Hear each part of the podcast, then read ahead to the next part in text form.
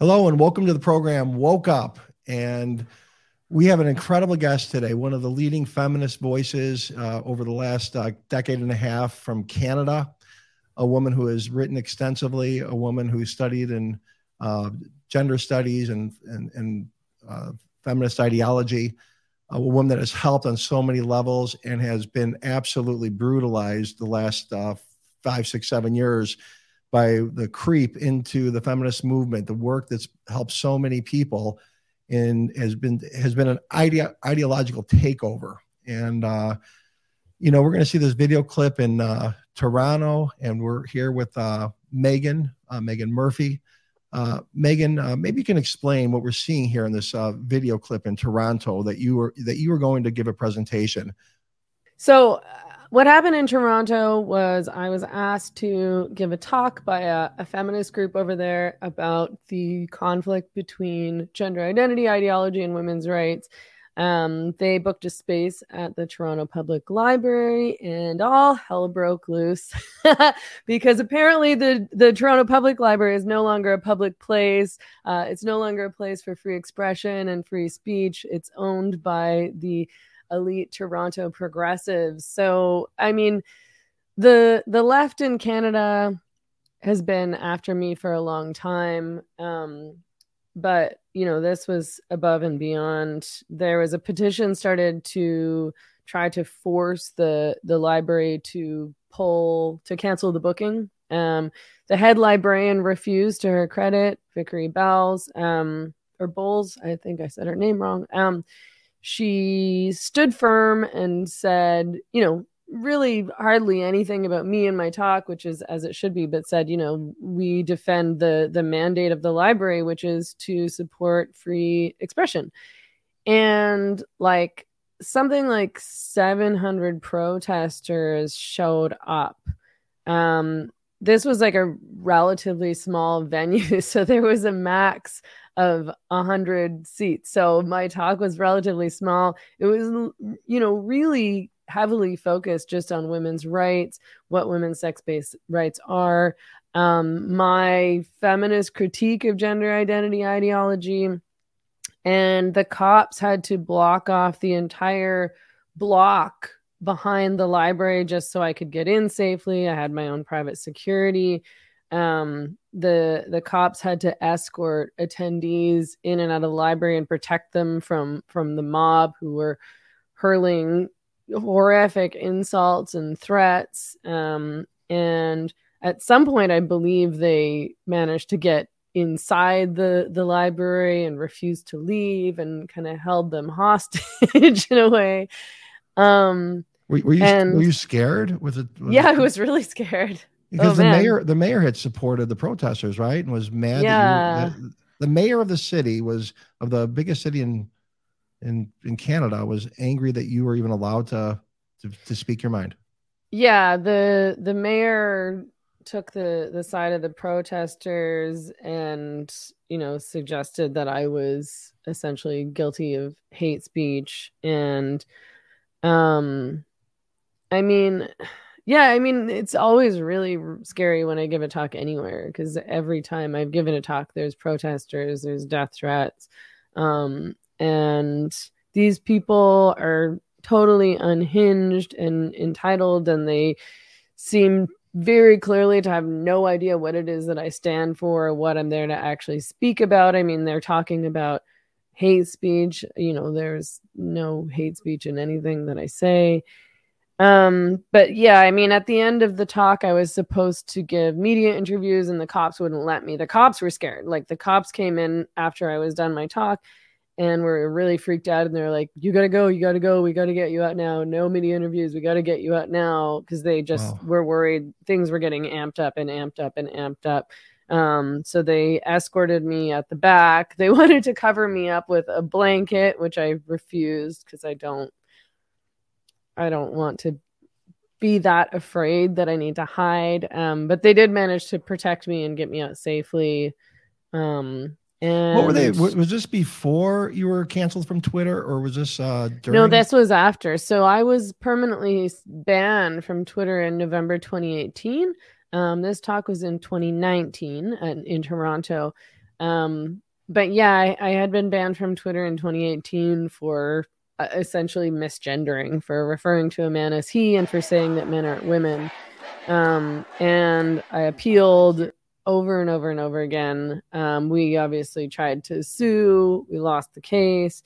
Um, essentially, what what was discovered after Elon took over and and via the Twitter files was that behind the scenes staff were just banning people who didn't support or go along with democrat slash progressive political narratives. You know there was no rhyme or reason. I didn't i didn't actually break a rule. You know i got an email that said you're permanently suspended on account of hateful conduct. They didn't even cite a rule. They they sh- showed me the tweets. You're banned because of these tweets but they didn't actually say what rule I broke. Um, I only, you know, I can ascertain that it's this misgendering thing because of the tweets that I just referenced, but also because, like, something like an hour after I was banned and I got this email on a Friday night, I was out at the bar. It was like 11 p.m. And I look at my email and I'm like, what the fuck? And um, about an hour after that, Pink News, which is this LGBTQ blah blah blah publication published an article mysteriously announcing this new rule at Twitter banning misgendering, um, which you know it, it did seem like very funny timing. Um, but yeah, nobody there ever explained to me what happened. They never told me what I did wrong. Um, Vijaya, uh, whatever her name is, the the previous head of safety at Twitter went on Rogan and and told him that I had been warned a number of times and I'd been harassing trans people, which is a total lie. Um, nobody, had, if you know, if somebody had said, you know, this is a rule, you're not allowed to call a man he, uh, if he doesn't want to be called he, then maybe I would have found a way to avoid that. Maybe not. But either way, I wasn't warned of anything. It was totally arbitrary. They didn't like my criticisms of gender identity ideology. They didn't like my politics. They didn't like that I was getting support and traction on their platform. So they just got rid of me. Now, you've always been on the left. You've never been a conservative. You've never voted for conservative. You've always been a feminist. And this particular character was a biological man who would uh, bait uh, spas in the Vancouver area and uh, want the, the the attendants to give uh, him a Brazilian wax, and some of them complied, and others said, well, "We're not going to do that." And they and and then you referred to him as uh, the biological male just by saying him, he, uh, and then you were banned from Twitter for life as a result of this guy who's obviously a rabble rouser and a problem, you know, just trying to cause problems because he sued these spas and these females that didn't want to do that, didn't feel comfortable because they weren't trained in that.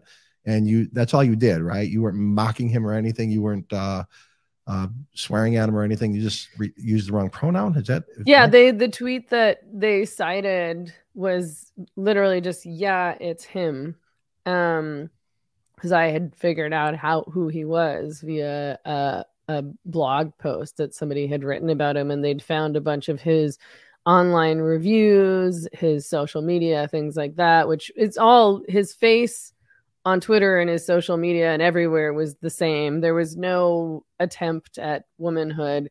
Um, in most of his social media, he was still referring to himself as he, some places as she and he.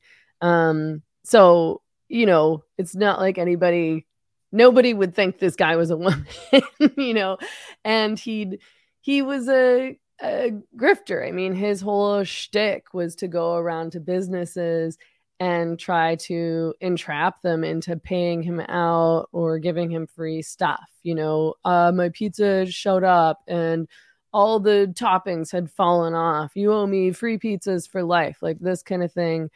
And it was he you know he's a, obviously a mentally ill guy there was some pretty predatory messages discovered on social media between himself and minors, girls. Um, I mean, this guy was a, a creep and a dangerous guy and a phony and a grifter. And th- most of the women that he was he was contacting, asking them for Brazilian bikini waxes, were women who were um, not from Canada, you know, English as a second language, immigrants, and often working out of their homes. So, of course, they don't want some man, never mind some obviously weird guy who's pretending to be a woman but clearly isn't a woman naked in their houses. You know, these are vulnerable women. And he targeted these women on purpose because he yeah. knew that they would feel vulnerable and be freaked out. And when he would threaten to sue and say, Oh, you're transphobic, uh, pay me out, that a lot of them would. And some of them did. Um, and the rest of them he took to court. Yeah. And you also had uh, certain run-ins with uh, the the laws in Canada in terms of uh, criminalizing or at least uh, civil penalties for misgendering, and you spoke at the Senate, and uh, just because they put that in the Human Rights Code that if you misgender somebody, that could be illegal. Could you explain to that from a an American perspective and how you and Jordan Peterson were the two most outspoken critics, and maybe that helped lay the foundation about why you were so targeted by the left? Yeah. So in 2016, um, the Liberal Party, Justin Trudeau's Liberal Party, um, introduced a bill called Bill C 16 that would include gender identity in the Human Rights Code and the Criminal Code and would make essentially trans identified people a protected category under the law. I immediately saw this as a potential conflict between women's rights um, because of course if if a man is a woman or there's no such thing as a woman if we no longer have a definition for a woman we can't protect women's rights. And i predicted that it would allow men to access women's spaces which of course is exactly what happened. Um, that that bill passed in 2017 just before it passed, I went to the Senate alongside Jordan Peterson um, and said, you know, I'm I explained my concerns about the impact on on women and girls, the impact on women's rights, and I also described the ways in which this ideology, this gender, this whole idea of gender identity was incredibly sexist. You know, women are not what they mm. wear. I'm not a woman because I have long hair. I'm not a woman because I like to wear dresses. I don't really like to wear dresses. like most of the time I'm wearing like dirty sneakers and some like big muscle tank top.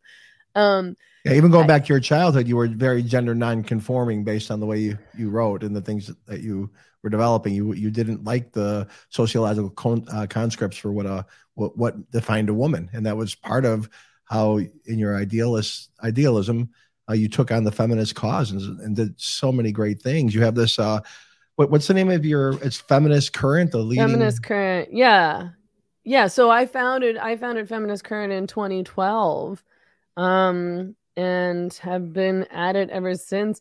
Really, almost totally on my own. You know, there's been there's been tons and tons and tons of women who have contributed over the years um, I thought of it as a space to um, and a platform for women's voices, but particularly women's voices that would normally be silenced or you know women who wouldn't have access to a platform anywhere else. You know most of the women that wrote for feminist current that i published there that i would edit and and help publish were women who'd never published anywhere else before. Um, they're not professionals. They have no social political financial hmm. power out in the world.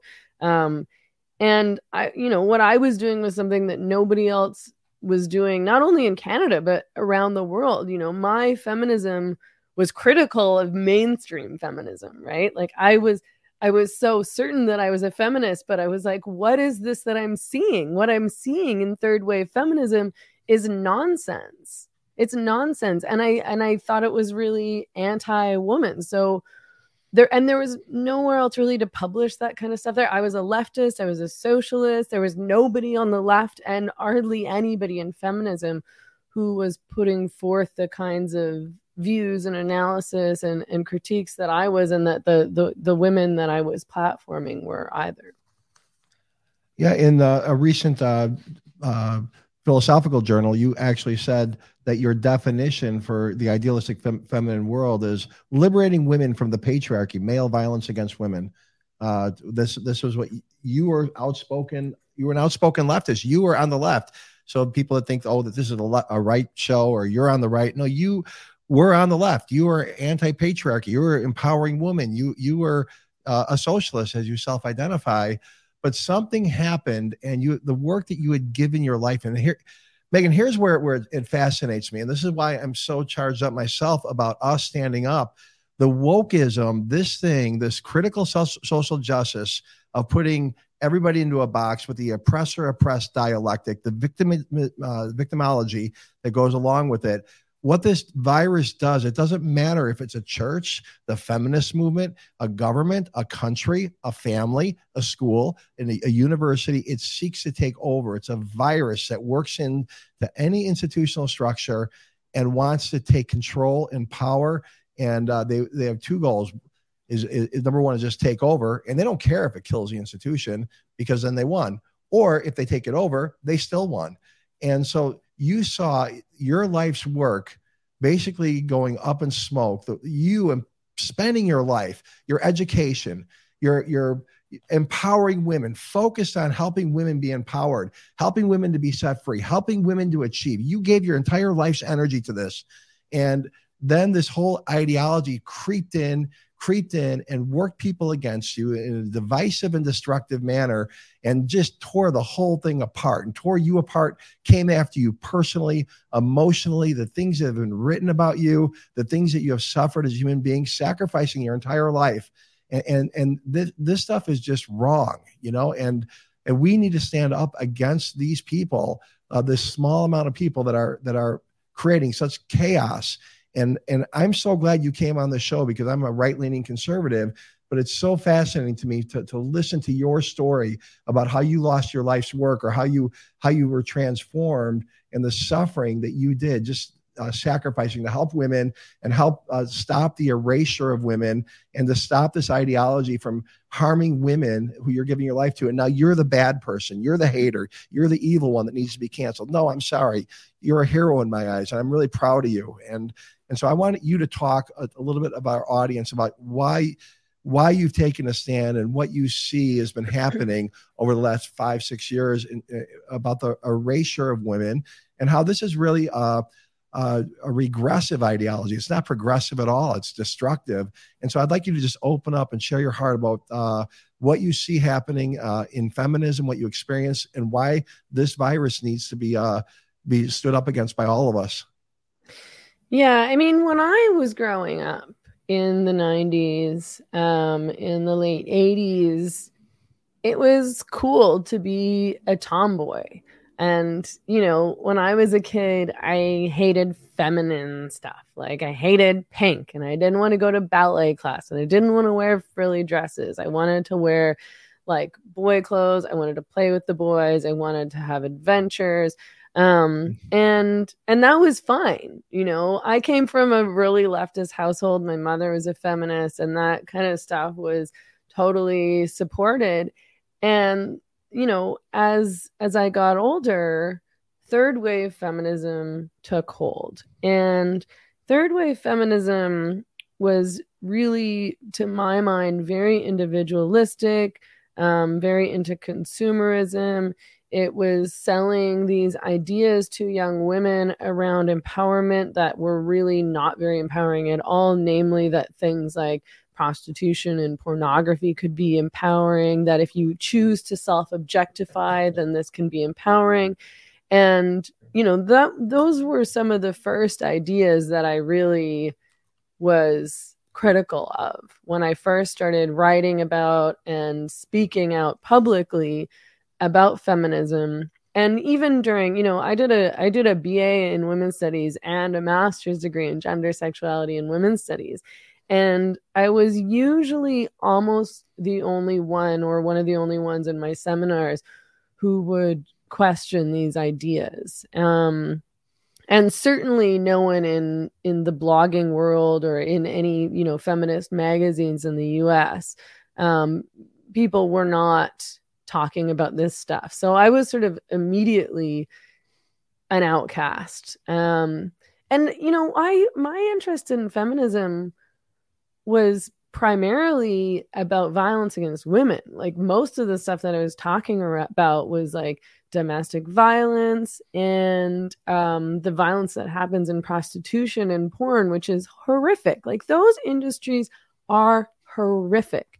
There is so much violence, so much misogyny, so much racism, which you would think the woke who do nothing but talk about supposed racism out in the world would care that, you know, pornography sexualizes racism and turns abuse that's specifically racist abuse into this like sexy thing.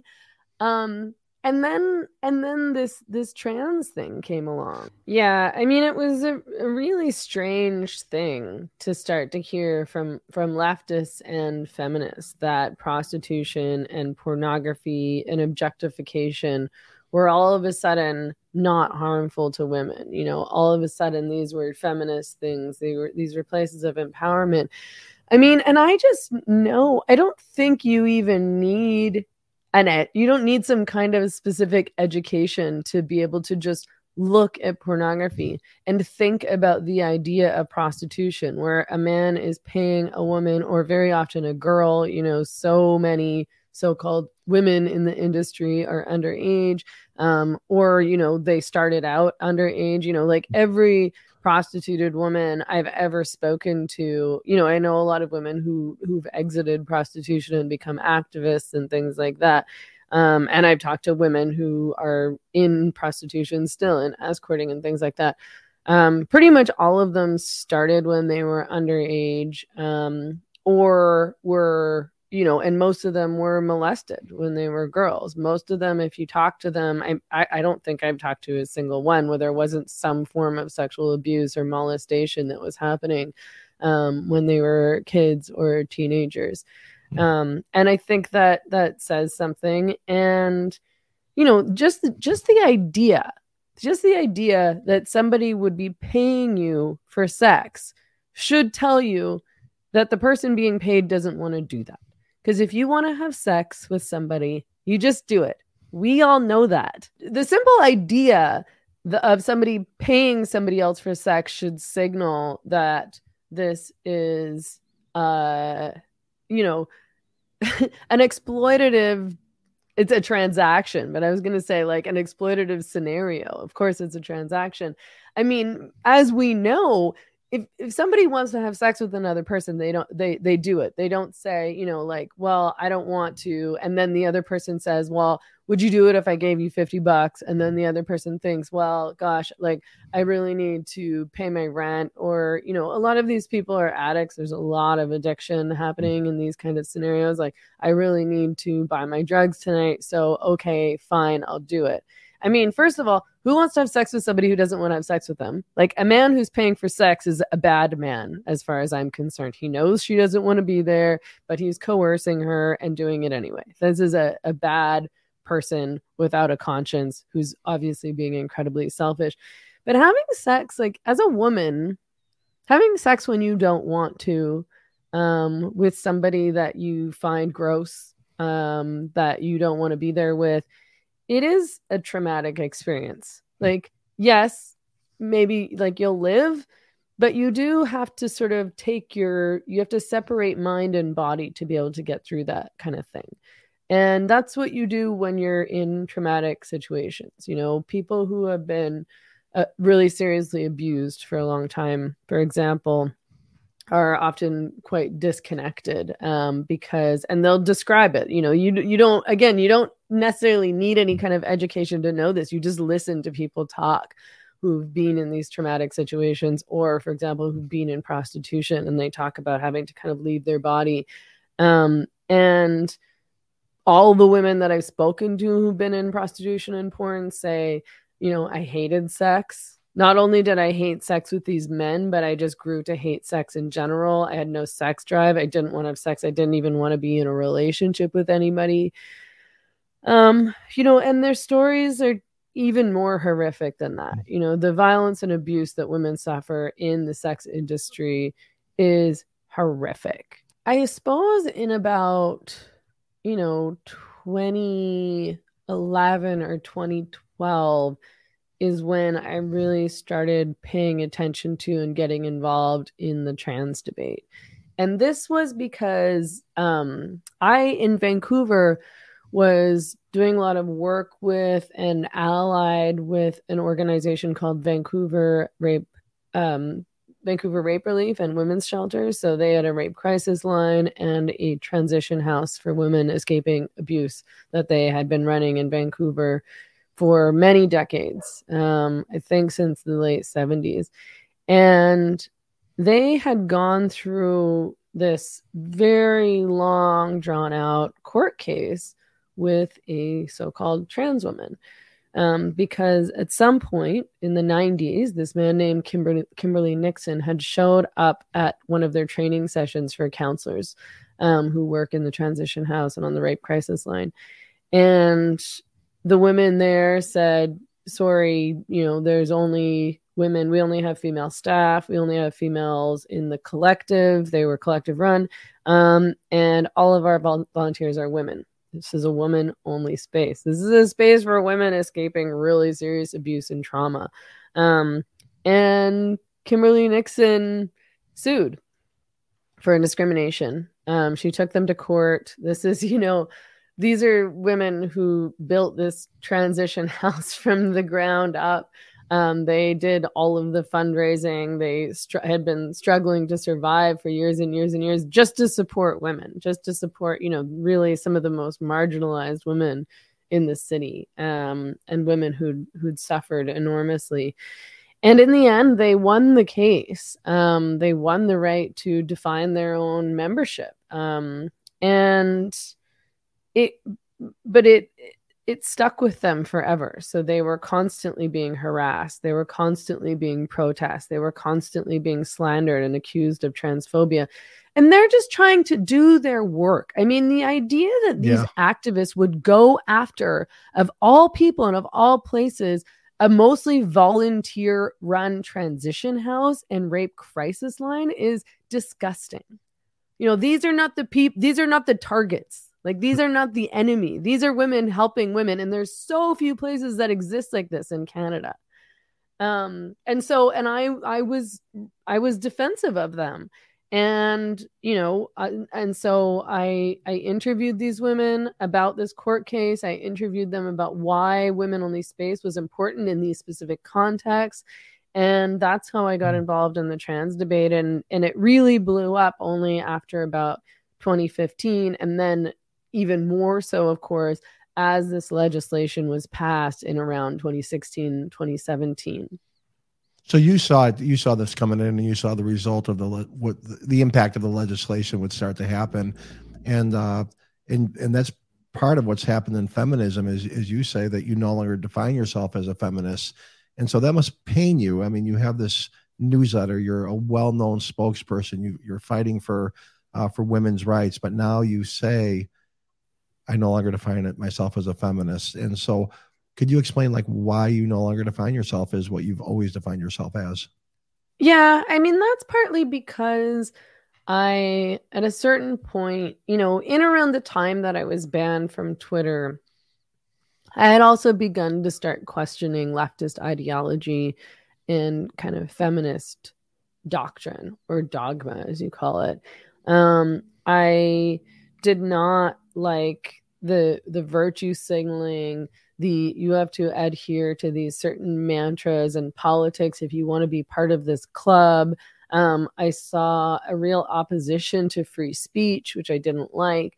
Um, and i saw that a lot of feminists even the feminists who were being targeted over trans politics and, and referred to as as TERFs because they were standing up for women's rights and material reality and biological reality, these women were still engaged in in cancel culture. Um, if you weren't, you know, left enough, essentially, if you weren't accepting of of all the correct dogma and mm. mantras and I just I really wanted to be independent. You know, I didn't I don't I don't want to be attached to an ideology. And I started to question things that I had been saying and things that I had believed for a long time.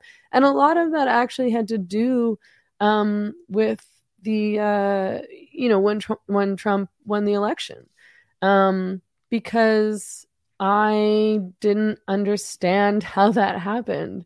And once I started to look into it, and I did start to understand, and I started to understand what really went down with the Clinton campaign and how, you know, really like regular working class Americans were being vilified because they didn't support elite Democrat politics. Um, I started to, you know, I started to question so many of my beliefs, and I didn't have much respect left for the left as it was because of the way they treated me and so many other people.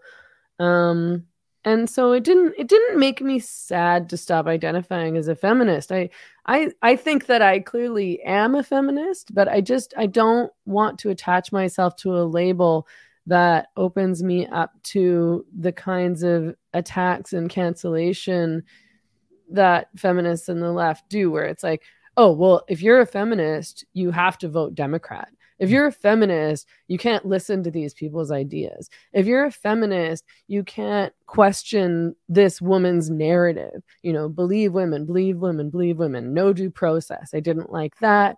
Um, I, I just felt like I was being trapped in this box that I didn't want to be in. I wanted to come to my own conclusions and I wanted to I want to learn. I feel like these people are really anti-learning. Like they don't want to hear new ideas. They don't want to know if their beliefs are wrong.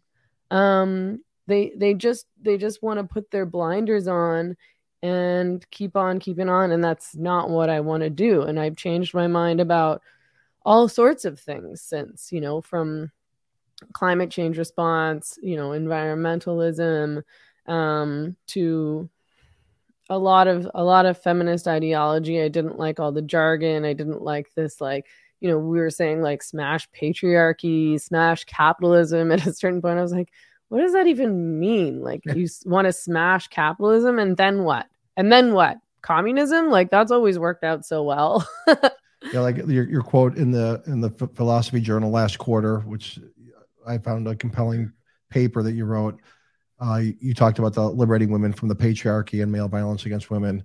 Uh, I, I, could have come up with something better, but uh, you also recognize that your belief then was naive. You also write this. I, this I find this interesting. Uh, this is a recent uh, thing that you wrote. I rejected gender norms and embraced feminism at a young age, which all which was all fine and good, but that extended into the idea that we all nurture and know nature that we're all nurture and no nature. I thought we could all reject human nature and socialize ourselves anyway, any which way, but I was wrong. And you also write, trying to be, quote, like men is in many ways to our own, own detriment. I certainly support rejecting traditional gender roles, but trying to politic our way out of human nature is a losing battle and an unhelpful delusion. And so the, the, I think a lot of this has happened in the feminist movement has been with this gender ideology with you know starting with, with john money putting nurture over nature. And he felt like uh, it's just uh, we learn femininity and masculinity just by the environment we grow in. And then we have uh, judith butler's uh, gender performance and which has taken hostage the entire university system. And i think a lot of the feminists and you included probably early on uh, believed a lot of those types of ideologies of separating uh, and making uh, gender separate from biological sex, which we can all say, yeah, there's feminine males and masculine females, like you yourself are a tomboy. But the the woke left has taken it to the far extreme where there is no separation. A, biological reality doesn't matter whatsoever, and it's all what's in your mind. And I think in certain levels you've departed from that, and you're indicating that you're not on board with that entire worldview. So I, I was wondering if maybe you can comment in your experience. You're obviously very knowledgeable about this uh, uh, ideology. Like where you where do you land on the idea of gender being a social construct versus a, a biological reality? Well, I think that there are clear patterns. I mean, one of the things that I was frustrated about, or I've become frustrated about, I, I should say, in recent years, is the feminist rejection of evolutionary biology and evolutionary psychology because there are reasons that we behave in the ways that we behave that are connected to thousands and thousands and thousands and thousands of years of evolution. And that doesn't mean we have to be a certain way. You know, I'm not saying like if you're a man, I don't think you should have to behave in masculine ways. If you're a woman, you don't have to behave or dress in feminine ways. Like, so I, but I think it's this idea, and I held this idea for many years because I learned this through women's studies and through feminism, which is sort of that everything we do, all of our behaviors, all of our desires, everything that we want is socialized, and therefore we can kind of socialize our way out of it um you know men don't need to behave like men. They can they can stop being violent. They can stop being aggressive. They can um you know control their libidos things like that. And i'm not saying that people shouldn't try to change. They should. I mean toxic violent dangerous behaviors should be regulated of course. But the truth is that men are inherently more violent than women. and they do, you know, have different relationships to sex than women do. And one of the things that I was writing about in that article that you referenced was this idea that women can just have sex like men. You know, this was a supposedly really empowering idea that came out during the late 90s, I would say, and the aughts. Um, which is that you know women sh- can and should just have casual sex. They don't need to get attached you know they don't need commitment. And sleeping around and casual sex could be really empowering for women. And i just don't think that's true. And again i'm not saying you shouldn't do it if you don't want to do it. I mean do what you want to do but be aware that this isn't going to be a satisfying fulfilling path for you as a woman. Um, it is easier for men to have casual sex. There's less repercussions, there's less dangers, and it's more sexually satisfying. Um, most women are not going to be having really great sexual experiences and having orgasms when they're going home with some guy they just met at the bar. It just doesn't happen.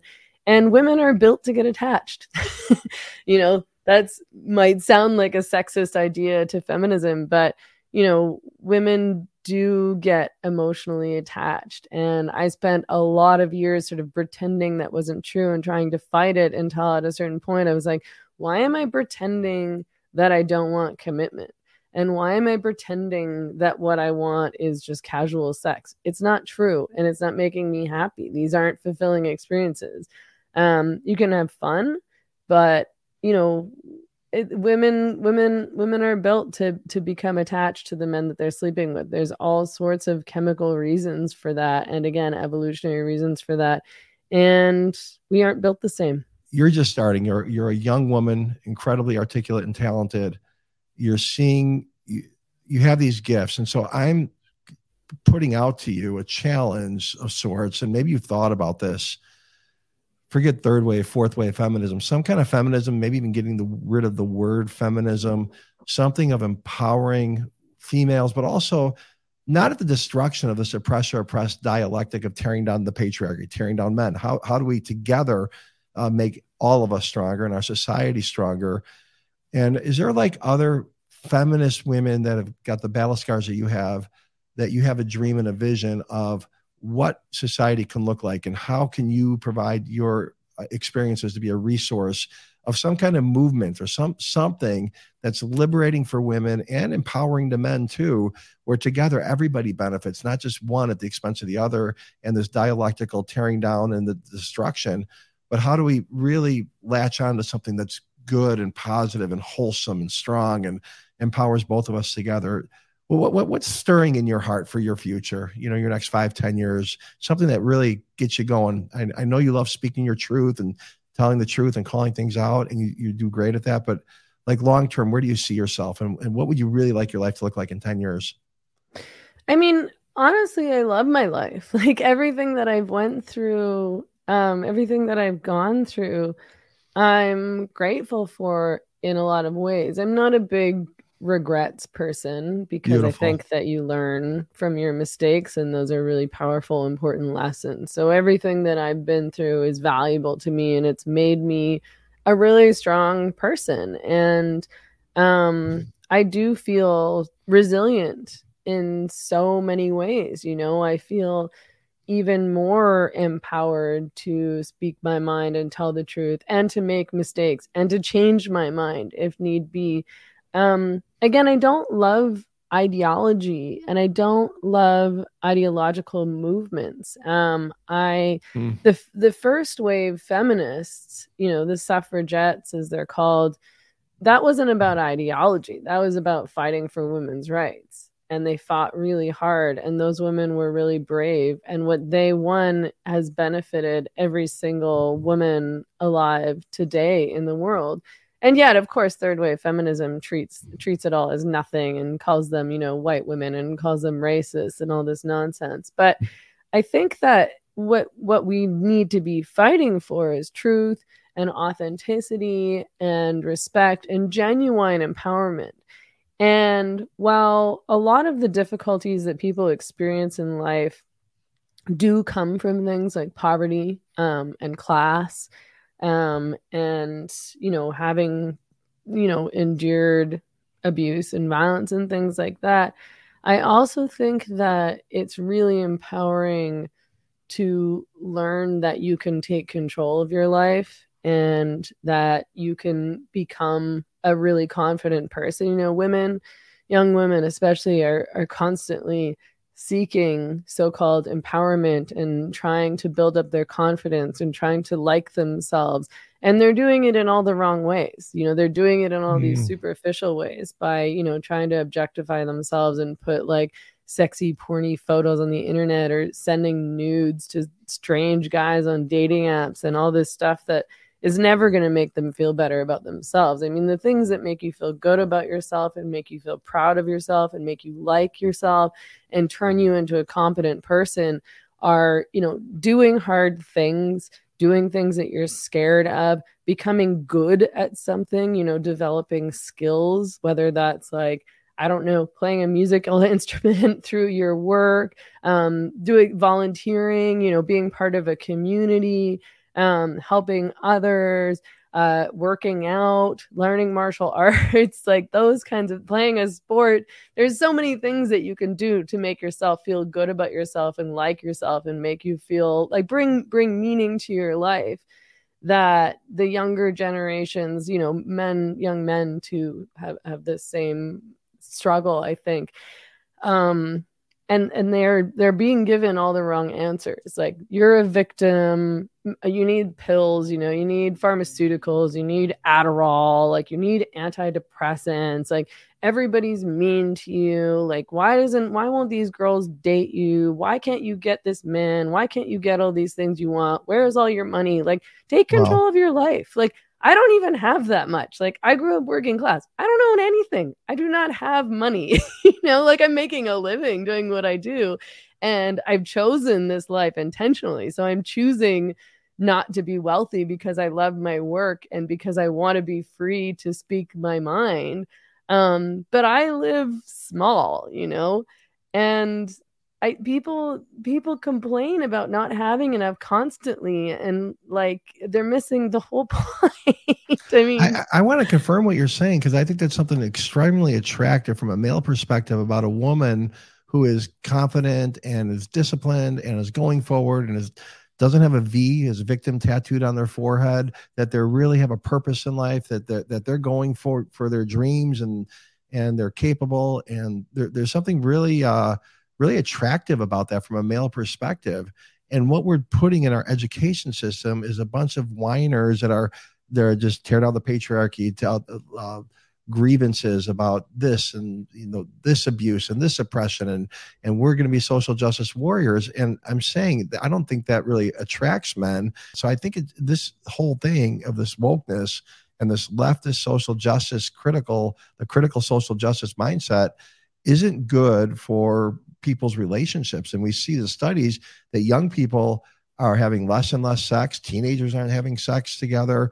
And I'm not encouraging premarital sex by any means, but this whole idea where people are not connecting and the natural biology of male and females birth rates are imploding and i think a lot of young men are terrified uh, because this whole movement of like consent and sexuality you need almost a contract and uh, if you do something wrong you're going to be called out and humiliated and it's just so unnatural i think. And i think it's it's almost terrifying for a young person to pursue what it means to have a an intimate relationship um, uh, uh, with the other sex you know? And i don't know if you had any thoughts on that but that's those are some of the things i'm feeling.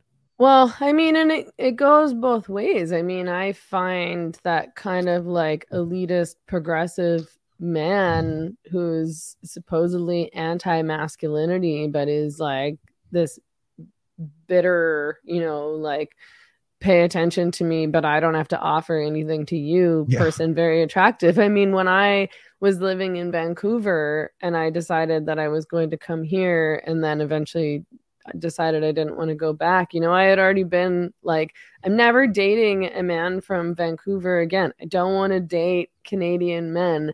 And, you know, being around men from different places and different cultures who are not enmeshed in that hyper woke religion are so much more real and so much more attractive. And I don't want to say, you know, feminism first and second wave feminism in any case has been has been positive for women and good for relationships in a lot of ways you know like i'm not the type of woman who's ever going to be confined to the house or confined to the kitchen. Like i'm very independent and i'm going to do what i want to do.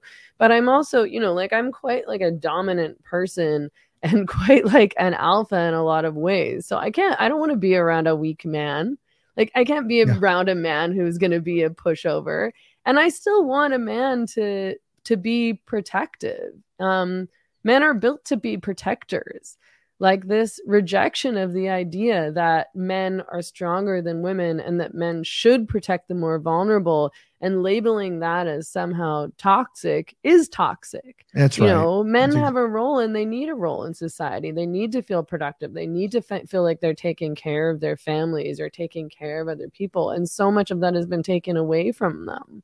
Um, and I think it's been really destructive because now we have all these young men who don't know what to do them with themselves, so are spending all their time at home looking at pornography or on the internet or swiping through dating apps and then are depressed. So they're on all these uh, like pharmaceuticals that are impacting their libidos. Like it's all so unhealthy. What i mean what people in general what young people in general should be doing and this is what i say all the time is to be getting out into the world. Like get off the internet get off your phone get off these dating apps. This is giving you a completely warped idea of what real people are like in real life go out in the world, talk to people, you know, travel if you can in any way. I've managed to travel a bit, like, and again, I don't have any money. Mostly it's been through work or through other means. Um, but it's, you know, the the woke religion teaches people that everybody believes this. Everybody believes that trans women are women everybody believes in these nonsense that everybody's a racist. You know, all white people are inherently racist. You're a racist. Maybe you don't know it, but you are. Um, they teach people to be victims. They teach people that they shouldn't have uncomfortable experiences or disagreements, and that if they do disagree with somebody, they should never talk to them again. They should cut them out of their lives. Like it's this super divisive ideology that I think has created a war among people. Instead of bringing people together and creating something positive it's taught people that they're at war with one another. Like americans think that, that they're at war with each other. And meanwhile the elite are getting away with all sorts of crap. And they stoke it. Yeah yeah. Well, well Meghan, I, I, really admire you and I thank you for coming on the show today. I want to give you the last word of exhortation, anything you're feeling you'd like to, that you've left out, I'd like you to share and also share how people can get a hold of you. Uh, I really, really respect you. And I, I, I want to follow you to see like what your life becomes in the next five to 10 years. Cause I think you're, you've made a tremendous impact. You've been through the battle. You're making a continue, a, a continuous impact. And I think you're, you, God has great things for you and it's going to be really fun to watch. And, and say, "Hey, she was on my show one time," and and uh, mm-hmm. it's going to be an honor to watch uh, where your life takes you. So, why don't you give us the last word and let us know how people can get a hold of you? Well, thank you so much for your kind words. I appreciate it. Um, and thank you for your support. Uh, I am on Twitter. I'm back on Twitter thanks to Elon at uh, Meghan E. Murphy. I'm on Instagram at Meghan Emily Murphy. My um, podcast is called The Same Drugs. I'm on Substack, also at Meghan Murphy or The Same Drugs. That's where most of my writing and podcasting is. My website is feministcurrent.com. Um, and I mean, I just I want people to know that I talk to a lot of people and I hear from a lot of people who feel isolated and alone and are like, I, I hate all this, but I feel like I can't say anything. I don't want to be ostracized. I don't want all my friends to hate me. There's no one else where I live who thinks like me. I don't know what to do. And I just want people to know that there are people that don't think like the woke mob and that if you do speak out and you do say what you think and you do question these ideas that you're not supposed to question, it it can be really hard. It's really hard mm. to lose friends. It's really hard to lose family members. It's really hard to be ostracized but it also will be okay. You know, you'll make new friends. You will, I promise. And you'll get through it and it'll be okay. And you'll feel better and you'll like yourself more and you'll become a stronger, more resilient person because you you said your truth and you were authentic and you have integrity and you went through something hard and came out the other end. I mean, this is I you have to be able to live with yourself at the end of the day. And I don't think you can really do that if you're lying and you're not being true to yourself and you're going along with ideas and, and policies and ideologies that are wrong or that are really harmful. Um, and, you know, again, not everywhere in the world is woke. Like just because you're from Seattle or Vancouver or San Francisco or Portland, it may feel like that. But most people in the world don't buy into this stuff and and you'll find that out if you if you leave those worlds and and talk to different kinds of people Oh, that's so wonderful, and that really underscores what most of our guests say. Take take the courage and step out, speak the truth, and just you're going to feel better about yourself. You'll make new friends, and uh, you'll you'll have an impact. And you're absolutely right. You go over, you know, it's a Western, uh, English speaking metropolitan center, semi elite people, highly educated, and uh, that's where this is all coming from. And so I, I, I do thank you again for coming on the show. You take care. Thank you so much for having me on. You take care too. Okay. Bye bye.